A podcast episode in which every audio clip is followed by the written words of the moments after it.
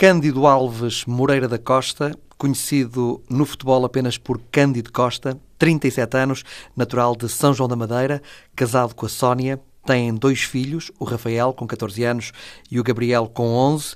O Cândido Costa foi jogador de futebol, representou 14 clubes, São Joanense, Benfica, Salgueiros, Futebol Clube do Porto, Vitória de Setúbal, Derby County, Braga, Belenenses, Rápido Bucareste, Aroca, Tondela, São João de Ver e Ovarense. Acabou a carreira com 34 anos. Atualmente é treinador de futebol feminino no Futebol Clube Cesarense, onde também é adjunto na equipa sénior eh, de futebol, naturalmente, adjunto eh, da equipa sénior masculina. É também eh, comentador do Porto Canal há quatro anos. Cândido Costa, boa noite. É um gosto uh, enorme recebê-lo aqui no Entre Linhas, uh, na TSF. Foi uma carreira cheia, como dissemos, 14 clubes que uh, representou. Muito boa noite, João. É um privilégio estar aqui, agradecer-te o convite. Sou também eu um, um assistente, um assíduo assistente ao, ao, programa e também, obviamente, um privilégio poder conversar contigo para os ouvintes da, da TSF. De facto, 14 eh, clubes, eh, pressupõe-se que foi pelo menos uma carreira cheia. Eu gosto de pensar que assim foi. Mil e uma histórias, mil e uma vivências, mil e um também momentos de, de choro, de alegria. Começou com que idade? Com, com sete. Eu acho que é um lugar comum também. Na São Joanense? Sim. Lá o meu pai me levou pela mão. Eu acho que é uma história comum porque, se formos, se atendermos ao facto de, de, dos jogadores, por norma, quando se referem ao início da sua carreira, recuam sempre para esse lugar comum, que é o jogo da rua, o futebol de rua, uhum. e depois, mais tarde, a iniciação no clube da terra. E, nesse sentido, foi, foi uma história comum. Cada indivíduo tem, obviamente, depois algumas particularidades nesse caminho. Uh, a minha foi, assim, de forma geral, uma carreira sempre no, no, limite do sacrifício também, do espírito de sacrifício. Uh, a bagagem com que eu terminei tem muito a ver com esse estado de alma, com esse espírito de, de, de, resiliência. Se calhar é o melhor elogio que eu posso dar a mim mesmo e se calhar o mais verdadeiro é que foi uma carreira, quer na altura ou no pico do estrelato, e obviamente que aí transfiro logo para o Futebol Clube Porto, mas também depois, se quiseres, no, no final, já em clubes mais modestos como São João de Ver e Alvarense, acho que a honestidade e, e, o, e, o, tentar dar sempre tudo, é óbvio que o tudo ao início se calhar havia muito mais para dar, o tanque estava mais cheio, já no final já era mais só sacrifício. Uh, o, o, cérebro ordenava que eu fizesse ou que tivesse algum comportamento, comportamentos que tinha quando era mais novo. Terminou com problemas no joelho? Sim, uh, de facto, essa lesão no, no Arouca, quando vim do Rápido, foi, foi, foi castradora da ambição que eu ainda tinha de continuar e perpetuar, se calhar, ainda mais, ainda mais a minha carreira. Sofreu muito nessa Mas altura? Faz parte. Sofri porque, embora eu tivesse já tido bastantes lesões, também se calhar fruto da minha forma de jogar, fruto da minha forma de atuar, eh, eu era sempre muito generoso nas ações eh, e isso valia-me também às vezes, obviamente, algumas lesões. No joelho estava limpinha, a minha folha de serviço estava, estava limpa, não tinha tido nenhum problema no, no, nos joelhos. E em Arouca, ao terceiro treino, praticamente depois de assinar, fiquei, fiquei com o joelho virado ao contrário, numa, numa jogada normal, uh, faz parte, quem anda à chuva molha-se. E, e sim, essa lesão tirou desvirtuou-me ou, ou tirou-me um nervo, o fio condutor, uh, foi, foi um bocadinho desligado. Porque... Mas o que é que sentia depois da lesão? Queria e já não podia, já não conseguia fazer aquilo que antigamente fazia, é isso? Oh, João, é um conjunto de ações. Eu, para ser totalmente honesto e franco contigo, acho que merece a tua companhia, inspira-me a ser totalmente honesto. Há aqui duas situações que tiveram relevância nessa, nessa matéria. Primeiro, lesionar-me no Arouca, ainda na segunda liga, em termos de departamento de saúde, não é o mesmo que me lesionar aos 21 anos no Futebol o Porto, ou aos 25 no Belenenses, ou aos 23 no Braga. Portanto, não é o mesmo. Os recursos não são os mesmos. E também, e esta é a parte que eu atribuo ao clube, à instituição, mas também há a parte do Cândido. O fogo que havia em mim para recuperar uma lesão aos 23 ou aos 25 não era o mesmo que aos 33 de uma lesão grave. Portanto, entre estas duas culpas, digamos assim, eh, entre se calhar alguma falta de empenho ou não um empenho que se exige a um futebolista em recuperar uma lesão, e entre as condições também do clube que me forneceram e o sítio onde eu tive que fazer a recuperação, este casamento ditou que o meu regresso não fosse a 100%. E, e de facto, eu, com a minha maneira de ser, com a forma que eu tenho de sentir o jogo, eh, com a paixão que eu tenho pelo jogo jogado, e se calhar é isso que eu também me foco enquanto comentador, acabar o treino e sentir que eu já não era o mesmo tirava-me coisas todos os dias uh, da minha essência, portanto, e depois ainda faço mais duas épocas no, no São João de Ver e na, e na Alvarense, mas já era só mesmo perseverança, paixão, porque de facto as minhas condições morfológicas estavam afetadas. Voltando ao início da carreira, como é que se dá depois a passagem da São Joanense para o Benfica?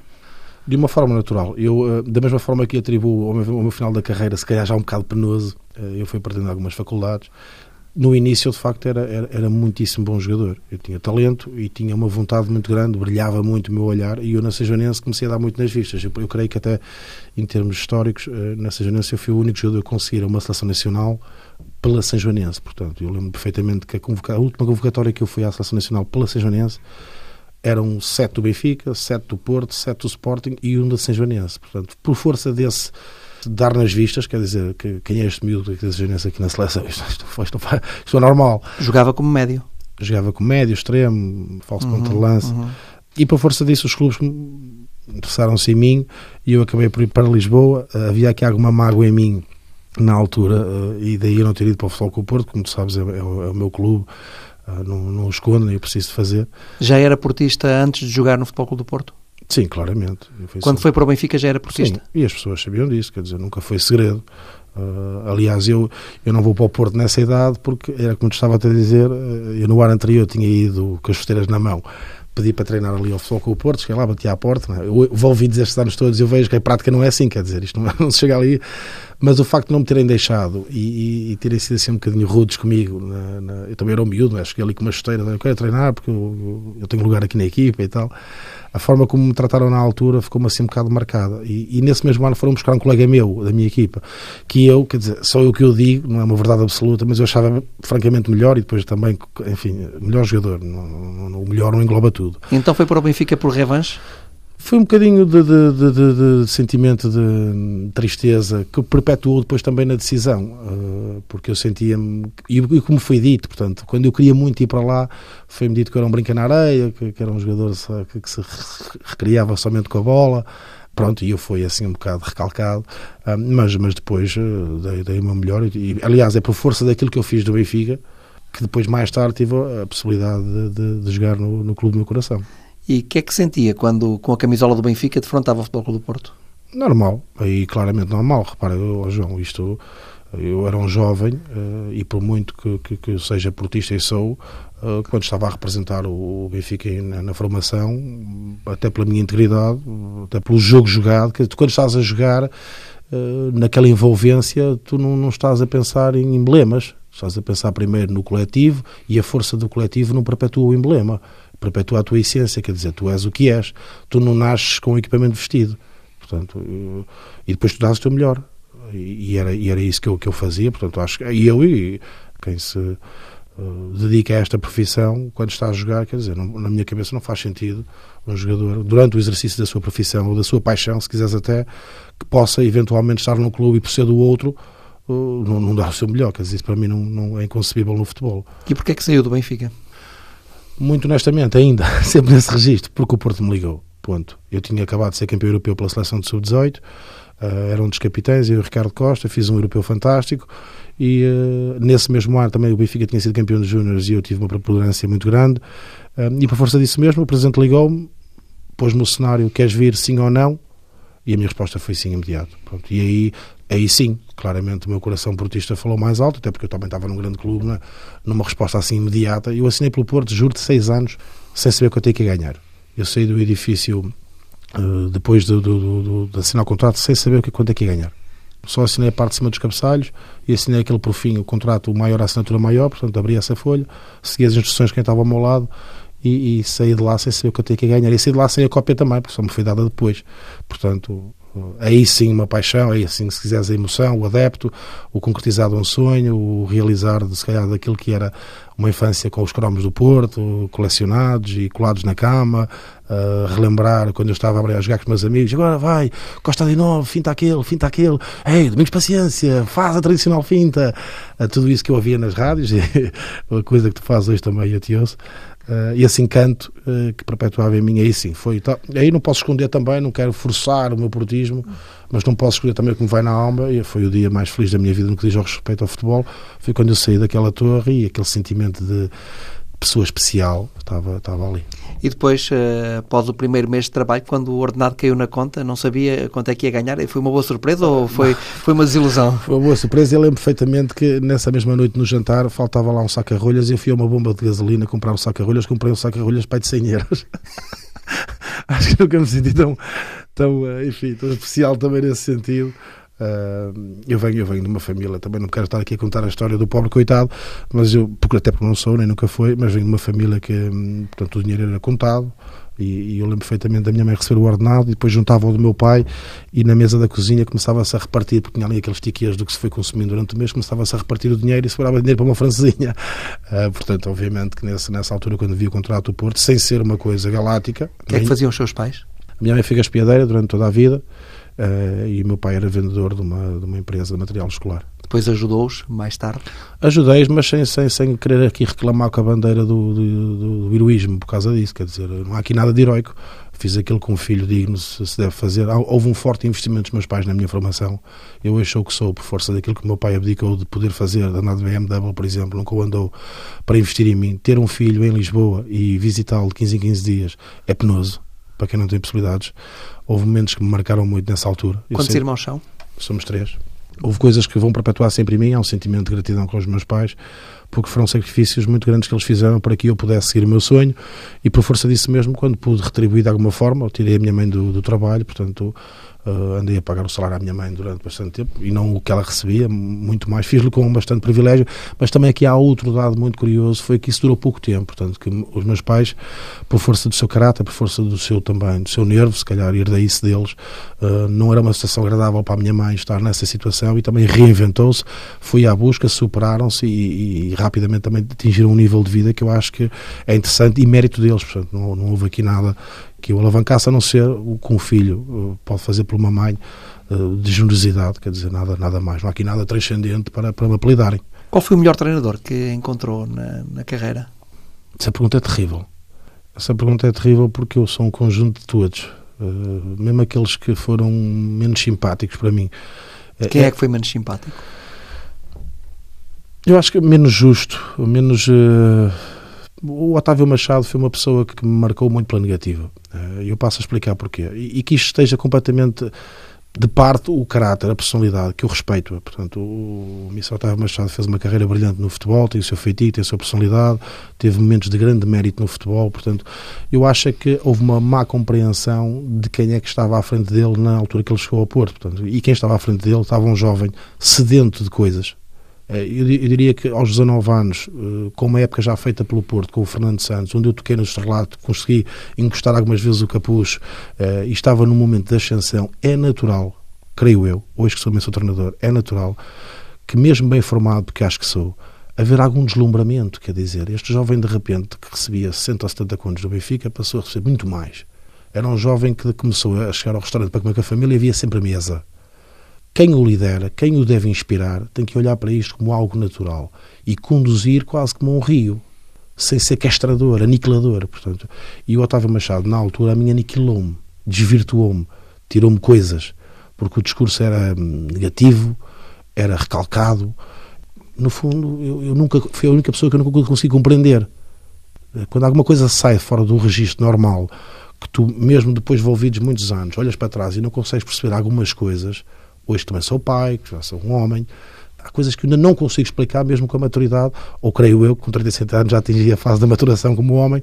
Estou a aprender, mas atingi uma fase de maturação naturalmente e ainda não consigo compreender. Portanto, em termos negativos, que depois consegui também uh, superar, porque venho o Mourinho e consigo catapultar outra vez a minha carreira no Futebol Clube do Porto, acabo depois de ganhar títulos. Mourinho marcou? Mourinho marcou-me a mim e a toda a gente, claramente. Uh, mas se calhar eu diria que o melhor treinador que eu tive é o Mourinho pedagogo e o Jorge Jesus o didático.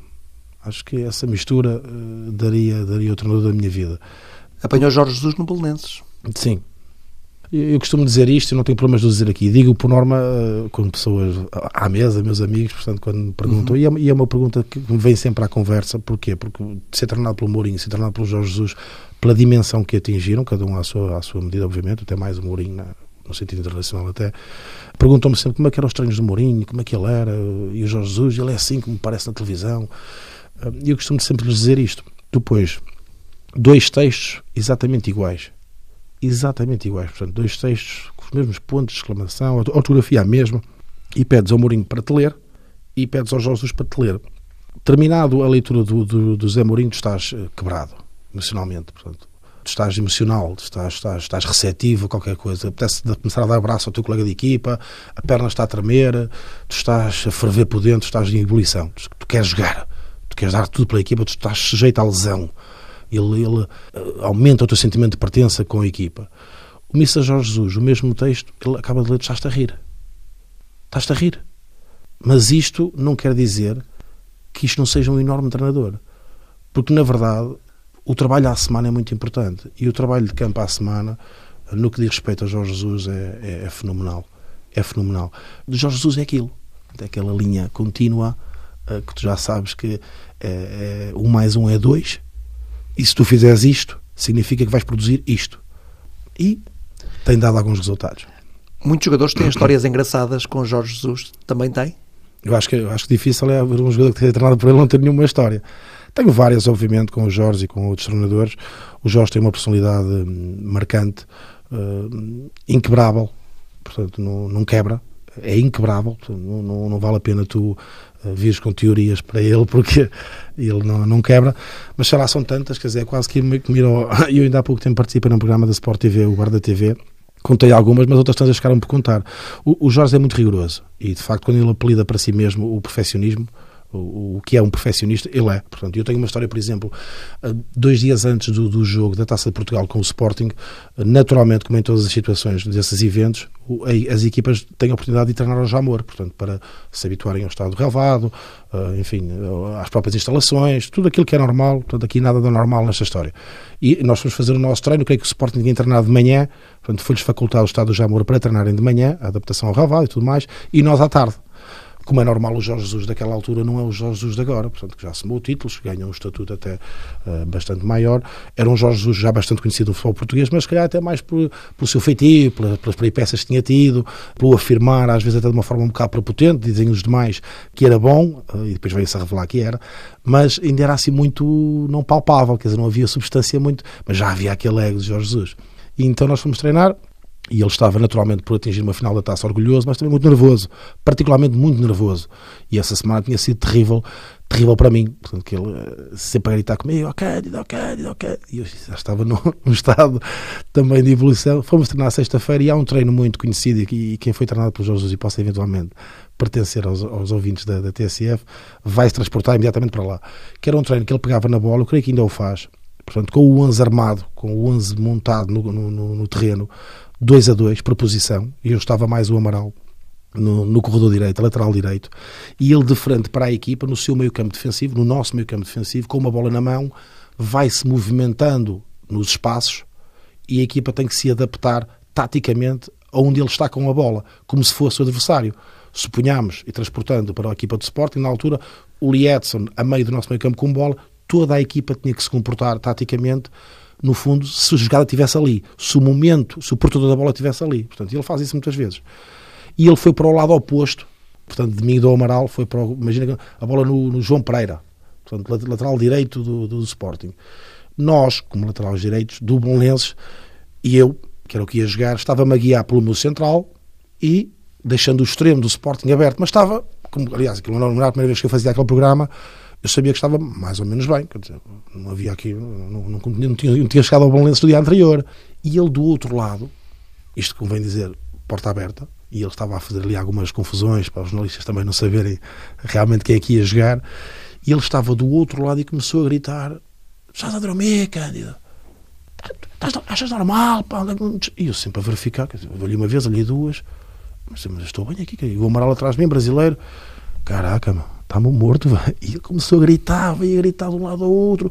Chega assim ao pé de mim, eu estava sempre a abrir os braços, quer dizer, para mim aquilo, eu estava bem ali, quer dizer, a, a guiar-me pelo, ainda me lembro, rolando, uhum. a terminar a minha posição em termos de linha, e eu estava, olho no burro, olho no cigano, quer dizer, eu estava ali com o extremo do Sporting, a imaginar, né? para mim, para mim aquilo era um dado, estás a falar do jogo com 26 anos, mas não tinha começado ontem, não é impossível que ele esteja aqui mal. E ele vem a correr num pico de um lado ao outro, e chega ao pé de mim e diz, tu estás a dormir, pá? Ah, Mister, eu aqui estou, acho que estou bem aqui, Mister.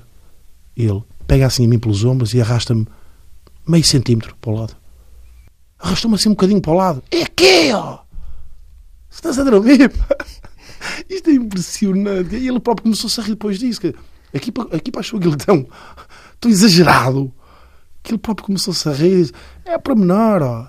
Para tu veres até que, a, que, a que dimensão uh, aquela cabeça vai, vai em termos de rigor, em termos de, de, de perfeição. Quer dizer, que eu, eu, eu próprio, dizer, não sabia o que havia a dizer. Eu fiquei a olhar para ele. Isto não pode, estar, não pode estar com vocês. A brincar não está, porque eu não ia estar a brincar num contexto deste.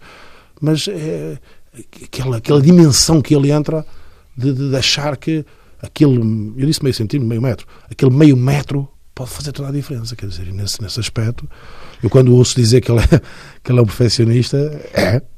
E é verdade que ele inventou mesmo muita coisa no futebol? Ele reclama isso para ele?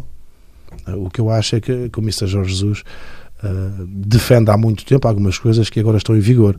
Isso não tem qualquer tipo de dúvida. Uh, eu lembro perfeitamente que a defesa em linha, uh, ou numa segunda linha, é algo que eu creio que em Portugal seja até bastante propriedade dele a defesa com o, central do lado da bola a comandar a restante linha. Acho pelo menos ele já faz isto há muito tempo. Uh, a, a, forma como defende as bolas paradas à zona, uh, quase naquele tradicional L, agora, eu posso dizer que há 12 anos com ele já o fazia, portanto, isso acho que é, não, não, estou aqui, é fidedigno. E há algumas particularidades no que diz respeito ao jogo jogado, algumas, pelo menos eu não ouvi mais ninguém antes dele, portanto, no pós tenho ouvido. Agora, também acho que o facto de ele o reclamar para si, da forma como o faz, não é, não é agradável de todo. É um treinador que cansa os jogadores? Costuma dizer-se isso, que um jogador não aguenta muitas épocas uh, com Jorge Jesus. Isso não é, é fácil. Corresponde à realidade? Não é fácil, mas acho que é muito mais difícil para quem não gosta de andar no futebol como o futebol deve ser encarado. Há alguém que gosta do profissionalismo alguém que sabe que no desempenho das suas competências, no desempenho da sua profissão, deve o fazer de uma forma apaixonada, eh, comprometidíssima, rigorosa, eh, fanática até, no que diz respeito à forma como tu vives o teu dia a dia, entregue às boas práticas que um profissional de futebol deve ter, passará pela liderança de Jorge Jesus muito mais confortável. Para os artistas da bola, que correr está quieto, custa muito, isto sai do osso, é mais difícil. Agora, o clube que o contrata tem a certeza ou tem a garantia que tem um treinador 100% focado na sua, na sua tarefa. Agora, nós não somos padronizados ao ponto de estarmos perto de sermos robôs, portanto, e, e entre este equilíbrio acho que às vezes o Jorge falha, porque música no coração e música alegre também faz falta. E, e um jogador não pode ouvir sempre gritos. Às vezes também, também convém receber uh, uma mão amiga no, no erro e aí o Jorge já, já custa mais. Mas a esta pergunta, quem é que o marcou mais, Jorge Jesus ou José Mourinho? Qual é a resposta? Eu tenho que dizer José Mourinho porque eu, o José Mourinho, quer dizer, o José Mourinho perpetuou a minha passagem no Porto, quer dizer, ganhei títulos no clube do meu coração, teve palavras bastante elogiosas para mim, uh, reavivou, reacendeu a minha, a minha, a minha, a minha, a minha imagem no Floco Porto, porque com o Otávio ela tinha, enfim, a vela tinha apagado um pouco e, portanto, nesse sentido, até por aquilo que também aprendi com ele em termos de treino, uh, eu lembro que o Mourinho, quando chegou ao Porto, reduziu o tempo do treino e eu ficava mais cansado, isso na altura não existia. Eram treinos de duas horas, ele passou a fazer treinos de 40 minutos eu chegava morto ao balneário. Ele mudou a forma e o contexto, a organização. A organização dele era uma coisa impressionante. Eh, foi ele quem trouxe os coletes do treino já no sexto o campo tudo montadinho, uma organização incrível, minutos para beber água, tudo. A dinâmica de grupo que o Mourinho trouxe e o sentimento de pertença para aquela equipa que foi campeã, taça e UEFA, foi algo que é impossível tu te esqueceres, é impossível tu associares, os adeptos também não me deixam, e se há cunho que ficou gravado em mim, foi na liderança de, de, de José Mourinho, portanto é natural que eu, olhando para trás, eh, até pela dimensão que depois ele também veio a ganhar, eh, seja, seja natural eu dizer José Mourinho. E a relação com Pinto da Costa? A sua relação com Pinto da Costa enquanto jogador, como é que era? Normal, uh, normal. Uma relação de admiração, naturalmente. Portanto, eu quando conheci o Presidente, conhecia o Presidente que me era dado a conhecer, através da comunicação social, portanto, o Presidente do Futebol Clube do Porto. A estima, a admiração pela sua inteligência aumentou nos quatro anos que serviu o Futebol Clube do Porto. Portanto, considero o Presidente uma pessoa extremamente inteligente, extremamente culta, uh, muito, muito, muito engraçado, com uma ironia Uh, muito própria, muito peculiar, uh, e alguém que, uh, sobretudo, se destacou na minha saída. Portanto, na minha continuidade foi o presidente que se quer, presente, responsável, lutador pelos nossos interesses, mas sobretudo me marcou na minha saída, porque a presença continuou, o acompanhamento nas horas difíceis, na lesão, no nascimento dos meus filhos, em tudo isso, o sentimento, o espírito gregário que havia entre mim e o clube ficou sempre de uma forma muito, muito genuína, muito, muito bonita, como naturalmente se outros clubes fizerem também aos seus ex-jogadores, eu admiro da mesma forma. Portanto, não há aqui o pôr o foco o Porto num sítio ou o Presidente num sítio e os outros em baixo, não. Se o fizerem também, estou na mesma medida. E o Presidente, no que diz respeito a mim, até mesmo no pós-carreira, o facto de me ter dado a oportunidade de poder uh, continuar ligado ao clube, continuar a poder falar da minha paixão, ele também sabe o quanto eu sou portista. Uh, na minha passagem pelo Porto, se houvesse alguém que, que perguntasse no grupo de trabalho quem é que está disposto a partir a perna hoje? Eu, eu, eu, eu discutia com o gajo que tivesse também. Notava-se que o, o, Porto estava em mim, portanto, e ele também, por força disso mesmo, até na minha saída também, a forma como eu quis sair, a forma honesta como eu quis sair, por estar a jogar pouco, a forma como eu manifestei esse meu insatisfação, por estar numa situação de me sentir, enfim, não, não, não útil, uh, revelou que era o meu, o meu caráter e, portanto, é uma pessoa que eu admiro muito. Qual foi o melhor contrato que fez? Em termos monetários foi na, na, minha, no meu empréstimo para o Derby County, para a Inglaterra, portanto... Eh, aí já não assinou de cruz? Não, não assinei, não, não assinei de cruz, aí já assinei com os olhos bem abertos, se eu mocho. Não, naturalmente foi porque, quer dizer, sem, sem, ser um contrato que me garantisse uh, o que quer que seja na eternidade, não, ou que perpetuasse uma situação financeira até ao fim dos meus dias, mas para a minha realidade foi o clube, se quiseres, de uma forma aqui desprendida de palavras caras, foi o clube que me pagou mais dinheiro, o Derby County, portanto era o clube que eu recebia melhor, mas também por tudo o resto. Quando se fala num contrato, eh, de facto, Inglaterra é um mundo à parte. A casa que me puseram a viver tinha sauna no quarto eu saía para o treino de manhã e quando voltava ao meio-dia tinha o comer feito e, e, comer tipicamente português, portanto, alguém se, se, se, significava fazer isso e a casa arrumada, quer dizer, todos os dias, portanto, se eu à, à noite fizesse um jantar e deixasse tudo por arrumar, no dia seguinte a casa estava toda arrumada, deram-me um carro com 0 km, 11 campos para treinar, estamos a falar da Division One, quer dizer, uh, transportando isto para a Premier League, eu não sei, mas os jogadores devem saber mesmo acordar, treinar, dormir, e o resto aparece feito. Foi uma excelente experiência então? Foi uma excelente experiência e joguei com regularidade. Uh, a vontade de querer voltar ao futebol com o Porto fez com que eu não renovasse contrato, com que não quisesse renovar contrato, porque queriam. Na altura, a missa de George Burley, que depois foi, acabou por ser selecionador da Escócia, queria muito que eu renovasse, mas eu queria voltar e o Porto tinha ganho a Champions League. Quando eu tive que tomar a decisão, eu achava que o Mourinho podia continuar. Uh, e decidi apostar nessa, nisso mesmo. Mas quando regressei, Mourinho sai, Del Neri vem, quem é o Cândido? Para Del Neri, o Cândido já não entrava muito bem no, num regresso, naturalmente, isto não há aqui nada de perseguição, e eu acabo por ir para o Braga. Del Neri foi um erro de casting? Provavelmente, quer dizer, os números dizem isso, é? as chegadas dizem isso. Uh, agora, ninguém está mal toda a vida, nem ninguém está bem toda a vida. Para ter chegado ao Porto, a ter tido sucesso no outro lado, nós temos que ver que uh, os treinadores não encaixam da mesma forma em todos os clubes. Cada clube tem a sua especificidade. Treinar o Belenenses é mesmo treinar o Guimarães. Treinar o Setúbal é mesmo treinar o Rio Ave. Uh, algumas particularidades encaixam de imediato no treinador. Por exemplo, se quiseres, aquele que eu conheço melhor, Sérgio Conceição, pela sua personalidade, tem ali muito alicerçado o Futebol Clube do Porto, a forma como comunica, com o peito para a frente, como sente as coisas, é um bocadinho mais condizente com, se quiseres, a percentagem mais elevada de adeptos do Porto. Com o ADN do Futebol Clube do Porto? Com o ADN do Futebol Clube Porto, João. Ou seja, Sérgio Conceição não seria o mesmo eh, no Benfica ou no Sporting? Ele seria o mesmo. Não sei é se seria condizente com os alicerces de cada clube, com a instituição. Eu não estou a dizer que há volatilidade na personalidade. Tem mais a ver com este ADN?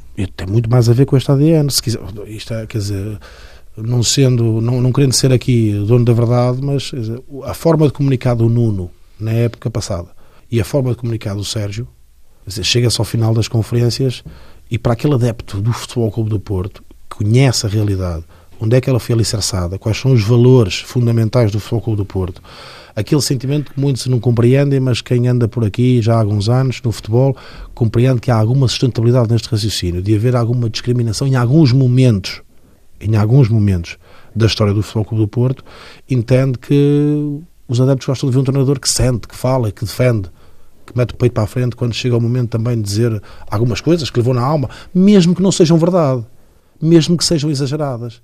Mas para treinar o Porto, tem que se treinar o Porto de camisola vestida. Não se pode treinar o Porto e ir, por exemplo, para um rival no final da época confortável um treinador que passe pelo Porto e vá para o Benfica sem lhe chamarem nomes, é porque há uma coisa correu mal. Portanto, tem que agregar, mesmo que depois seja natural poder seguir a sua carreira, mas tem que o treinar de camisola vestida. Será ele o próximo treinador campeão nacional? Espero que sim.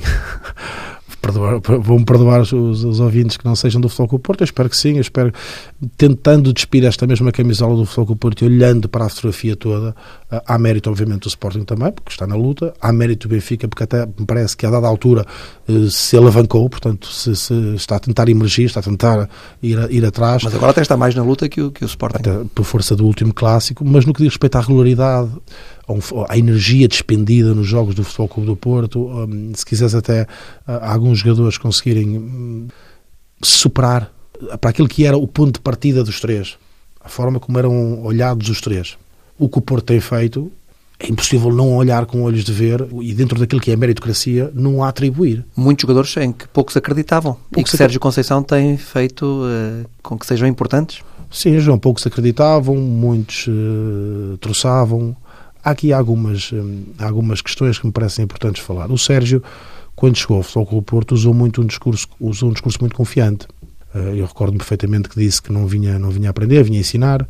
Foi sempre alguém que teve um discurso que eu, se fosse presidente do Futebol Clube Porto, iria estar muito agradado porque a realidade era um Porto que estava sob fortes medidas de, financeiras da, da, UEFA.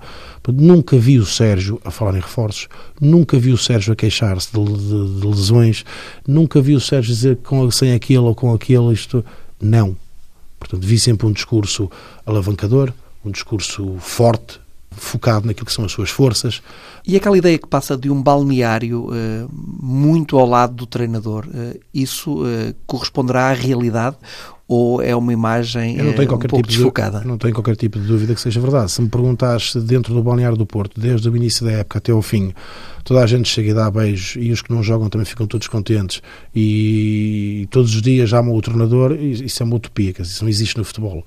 Agora, que há um sentimento neste momento de abdicar do eu em prol do nós, isso não tem qualquer tipo de dúvida. E que está imbuído um espírito de, de perseverança, de, de, resiliência, de mãos dadas, de olho no olho, de se eu tiver que jogar 5 minutos, vou jogar 5 minutos, se eu tiver que jogar 90, jogo 90. A forma como se geriu está. a questão Iker Casilhas eh, é o expoente disso, o expoente máximo desse, disso que o Cândido está a dizer?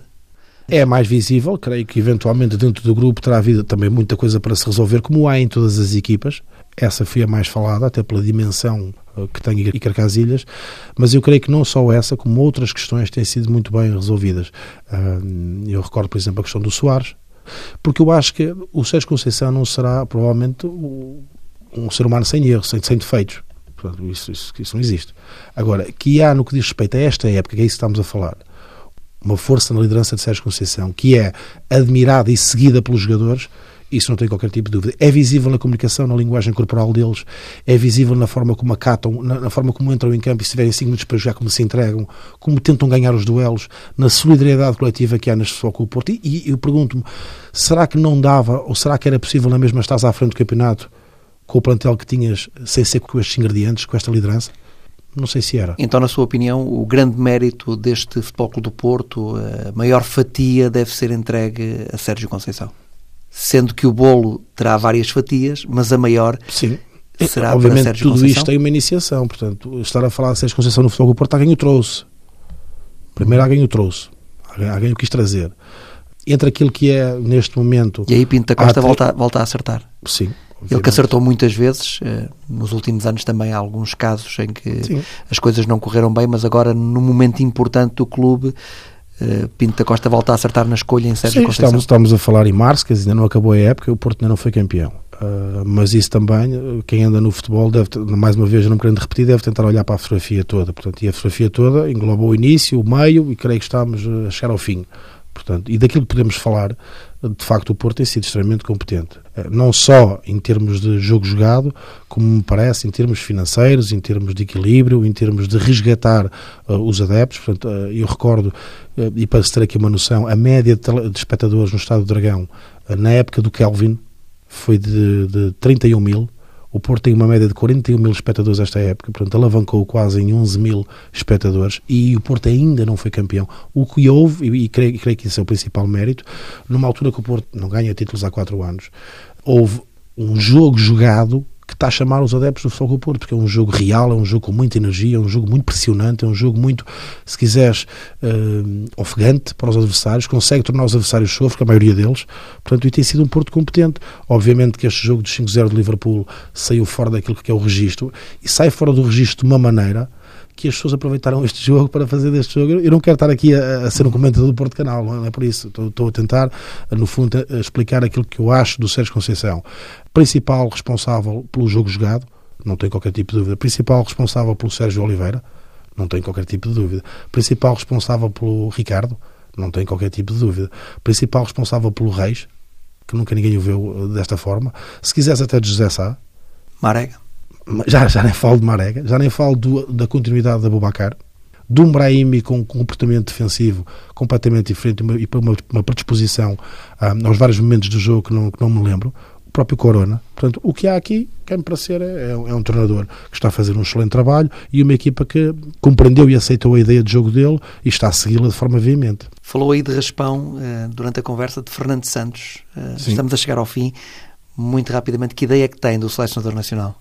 A melhor de todas, João. Uma pessoa muito, muito digna, uma pessoa que tem garantida na na, na, e perpetuada um lugar no futebol, não só por ter sido campeão europeu, já o tinha, uma pessoa muito honesta, muito olho no olho, uh, com conversa, e eu lembro que com 18 anos que ele me recebeu, uh, que integridade, que positividade no seu discurso para o futebolista, uh, que coragem, é talvez os treinadores mais corajosos que eu apanhei. No fundo, coragem para quê? Coragem para dizer a verdade ao Cândido de 18 anos e para dizer a verdade ao Capuz com 28. Portanto, das melhores pessoas que conheci no futebol, sem qualquer tipo de dúvida. Tem mágoa de nunca ter sido internacional lá? Teve várias internacionalizações pelas camadas jovens, penso que mais de 70, mas nunca foi internacional lá, Cândido? Tenho. tenho... É a sua grande mágoa na carreira? Tenho, eu tenho duas mágoas, posso dizer. Uma é essa, eh, de não ter sido internacional lá, que atribuo muita responsabilidade para mim mas essa já está mais ou menos resolvida. Tem outra mágoa que continua muito viva uh, e que nem, pouca gente me sabe responder porque é que um futebolista tem que iniciar-se aos, aos 7 anos, tem que ter muita sorte, tem que fazer uma carreira quase de 10 anos até ser sénior, tem que sobreviver às lesões, tem que passar por muita coisa até lhe ser concedido o estatuto de agora é jogador profissional de futebol. Porque é que um treinador tem que tirar um curso durante 8 anos, fazer um investimento financeiro brutal, o telefone tocar, para poder desempenhar aquilo que tanto se dedicou e porque é que a maioria dos dirigentes podem ser dirigentes só porque têm dinheiro. E o Cândido ficou rico com o futebol? Não, não fiquei rico, ainda bem, porque obriga-me a acordar de manhã, obriga-me a ir atrás, obriga-me a aprender uh, nestas novas funções que faço em televisão e em comunicação, tal qual como tu, em situações diferentes, mas muito tenho aprendido, muito tenho enriquecido, muito tem-me feito correr atrás e é um privilégio hoje trabalhar na comunicação no Futebol com o Porto e aprender com quase toda a comunicação com os meus colegas. Cândido Costa, foi um gosto enorme recebê-lo aqui eh, Obrigado, no Entre Linhas, eh, na TSF. Um forte abraço e até sempre. Obrigado, João. Vou continuar a assistir com muita assiduidade como faço e um abraço a todos os ouvintes.